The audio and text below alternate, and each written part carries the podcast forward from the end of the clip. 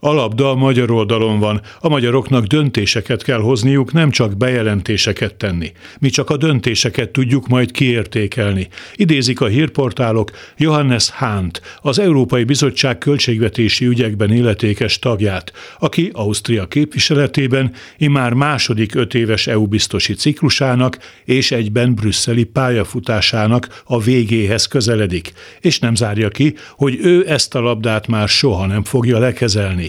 A magyaroknak szánt, de zárolt támogatási pénzek jelentős részének a folyósításáról szóló döntés átkerülhet akár a jövő évi európai parlamenti választások után megalakítandó új összetételű bizottság házi feladatai közé. A választást jövő nyár elején tartják, legkésőbb attól fogva a mostani Európai Végrehajtó Testület béna kacsa, és halkan jegyzem meg, hogy legutóbb 2019-ben csak december 1 lépett hivatalba az új bizottság. De ha nem merültek volna fel váratlan akadályok, akkor is november 1 volt a terv. Vagyis vannak olyan pénzek, amelyekre a jelek szerint még legalább másfél évig nem számíthatnak Orbánék, ha csak Münchhausen báró módjára ki nem húzzák magukat saját hajuknál fogva a slamasztikából.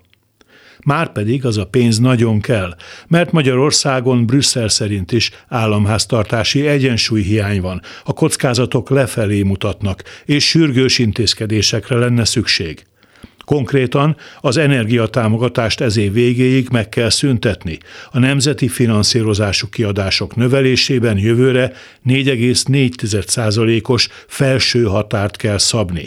Fokozatosan meg kell szüntetni a hatósági ár és kamatplafonokat, valamint célzott támogatási intézkedésekre van szükség a lakhatást illetően az alacsony jövedelmű háztartások számára.